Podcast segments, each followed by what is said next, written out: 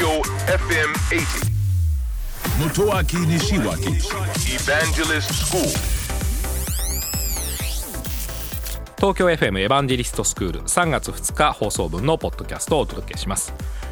パスワードの変更についてのテーマを扱いました、えーパスワード私はあまり変更しないタイプですねえーでまあ変更しなきゃいけないと言われていた時代があるわけですよね。少し前までは。それが主流の考え方でした。で大体60日とか90日とか100日でこう変更しなきゃいけない。で変更する時には前のパスワードは使ってはいけない。とかね、え前のパスワードとよく似たものはダメだとか、まあ、そういったルールに基づいて新しいものを作らなければいけないわけで、まあ、これがあのすごく面倒だったんですね。でパスワードの管理が面倒になればなるほど人間やっぱり楽しようとしますから楽するってことは簡単に作れる簡単に推測できるというふうに走るわけですね、まあ、これがやっぱり良くなかったと思うんですね。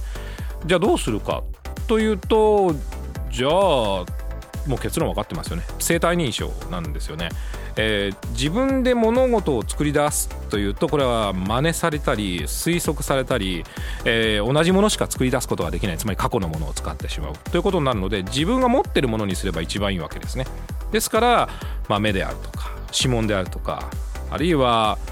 まあ、声でもいいですよね。えーそれ以外にもこう静脈パターンとか、まあ、いろんな生体認証がありましてこれと組み合わせるという方法に、まあ、せざるを得ないと思うんですね。もう一つは、えー多要素認証多段階認証ってやつですね。パスワードを入力するけどそのパスワードを入力した後スマートフォンでロック解除をしないとこのサービスは使えないと。実は私たちの会社はそうなっていてですね、えーパスワードを入力しただけでは簡単にはシステムに入れません。あなたがいつも使っている携帯電話で認証をパスしないといけないというこう2段階多要素認証っていうのは常にかかっていまして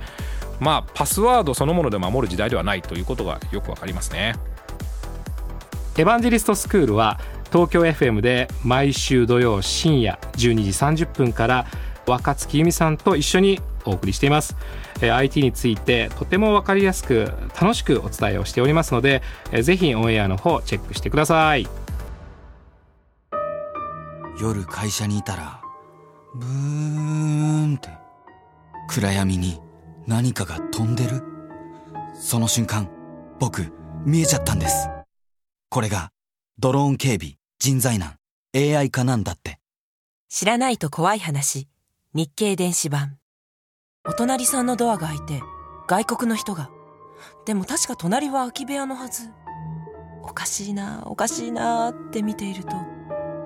気づいたんです。これが民泊インバウンドシェアリングエコノミーなんだって。知らないと怖い話。日経電子版。